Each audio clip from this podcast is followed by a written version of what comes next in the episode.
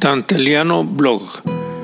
Este es un podcast que presenta una lectura del blog de Dante Liano.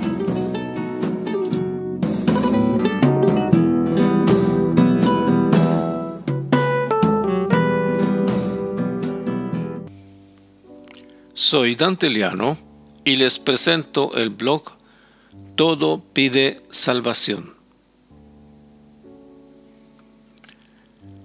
Quiere el lugar común que delante de la transposición cinematográfica de un libro, el lector culto, refinado y exigente exclame, era mejor el libro.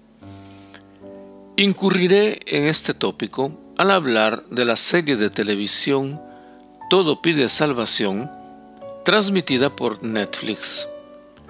No siempre es así.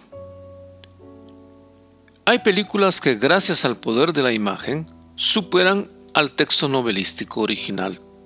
Por ejemplo, como agua para chocolate, resulta mejor en la pantalla que en la página escrita, aunque la fulgurante idea de Laura Esquivel, usar las recetas de cocina como pretexto narrativo, haya creado toda una escuela de culinaria escritura, hasta el punto que no se sabe qué es mejor, si las recetas fantásticas que crean platos maravillosos o los resultados concretos en la cocina de tales fórmulas combinatorias.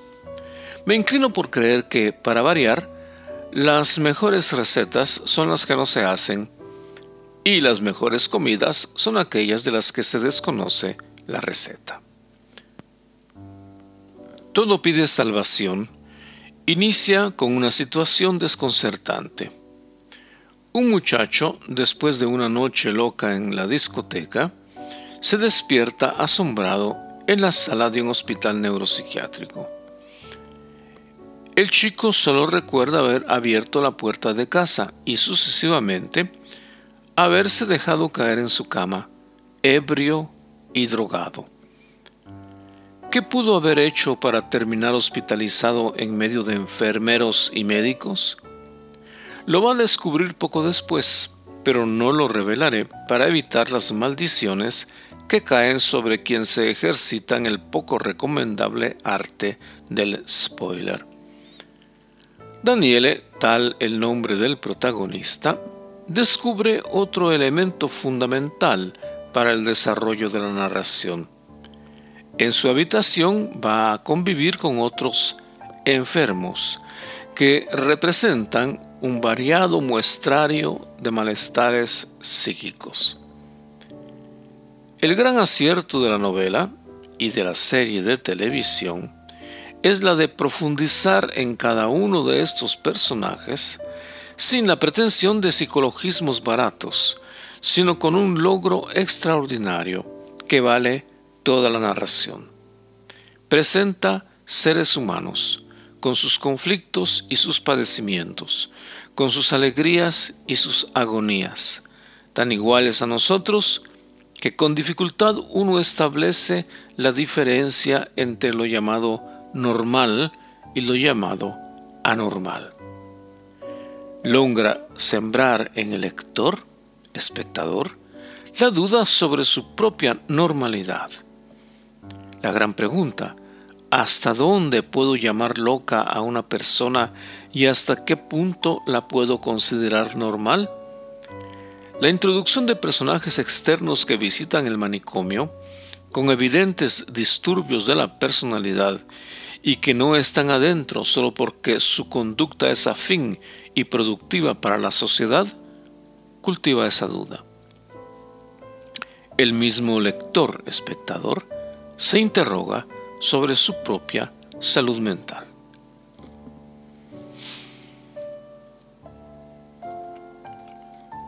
Uno de los grandes aciertos de la novela de Daniele Mencarelli es haber dividido el relato en los siete días que dura la reclusión forzada del protagonista.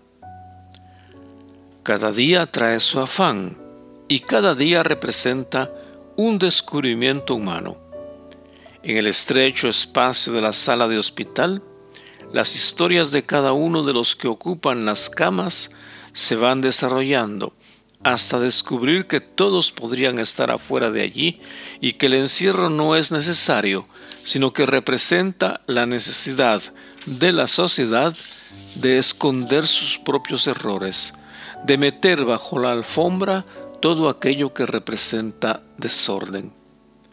La serie, a su vez, tiene el mérito de seguir la acción dentro de espacios cerrados muy bien circunscritos. La sala de coloquios con los psiquiatras. Otra sala con sofá y televisor para el esparcimiento de los pacientes. Los corredores del hospital, escenario de grandes golpes de teatro. Y por último, la habitación con camas, espartana, modesta, en el agobio de un mes de agosto sin aire acondicionado. El único espacio exterior está prohibido. Se puede contemplar desde las ventanas y es una afrenta que sea el infinito mar, con su promesa de inmensidad, el vasto horizonte que se contrapone a los lechos mínimos, a los colores neutros, al enfermizo ambiente del nosocomio. La novela de Mencarelli tiene la fascinación de haber extraído de tanta escualidez una fuerte sensación de poesía y de humanidad, que son equivalentes. Podría decirse que su crudo realismo se convierte, gracias al lenguaje, en realismo poético, y ello la ha hecho emerger de la vasta producción narrativa italiana. Leer la novela de Mencarelli significa recuperar el sentido de lo humano, de la compasión, sobre todo hacia nosotros mismos, de la interrogación eterna sobre la vida y su sentido. En un texto posterior, el autor reconoce su deuda con Franco Basaglia, un psiquiatra iluminado que de los años 60 a los 80 del siglo XX revolucionó la psiquiatría italiana proponiendo un tratamiento que considerase a los pacientes como seres humanos con los cuales dialogar y no como simples enfermos sometidos a terapias que contemplaban solamente las rejas y el uso de electroshocks y medicinas. A su vez, Basaglia hereda entre sus múltiples influjos el de Erving Goffman y Michel Foucault, con su teoría de las instituciones totales. Para regresar a la novela, Mencarelli acompaña al lector en una inmersión en el mundo de los sufrimientos espirituales, y el viaje es doloroso y profundamente humano. La conclusión, cuando el protagonista abandona el centro psiquiátrico, es inolvidable. No le pedí a nadie que me viniera a buscar. Quiero caminar, respirar, estar al aire libre por mi cuenta. Las piernas sienten el cansancio, desacostumbradas a su oficio. La enormidad de todo, del espacio a los colores, impacta y enamora. La belleza conquista los ojos. Me detengo para recuperar el aliento, para mirar hacia atrás un segundo. Desde lo alto, desde la punta más extrema del universo, pasando por el cráneo y más abajo hasta los talones, a la velocidad de la luz y más allá, a través de cada átomo de la materia, todo me pide salvación. Para los vivos y los muertos, salvación. Salvación para Mario, Gianluca, Giorgio, Alessandro y Madonnina.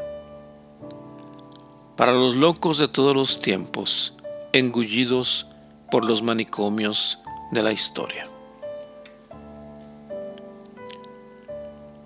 ¿Hasta qué punto podemos considerarnos normales? ¿Hasta qué punto el estrés considerado como una condición natural al exigente sistema en que vivimos, no nos llevará a los abismos de angustia y de alucinación que puede abrirnos las puertas de una clínica?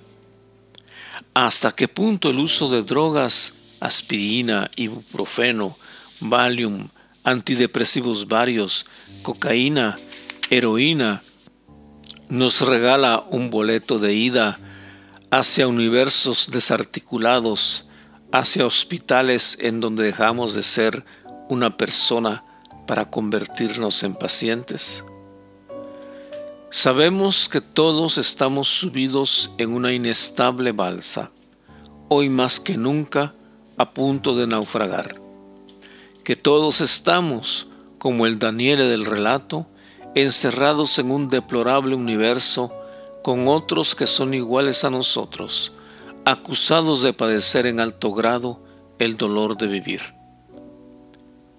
¿Estamos enfermos o nuestras reacciones son solamente demostración de humanidad? No lo sabemos.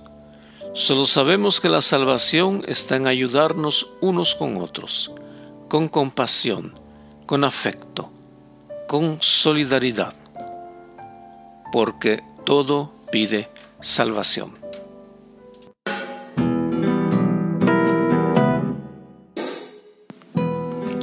Han escuchado Dante Liano Blog, un podcast con la lectura del blog de Dante Liano en wordpress.com con la asesoría técnica de Jean-Claude Fondet.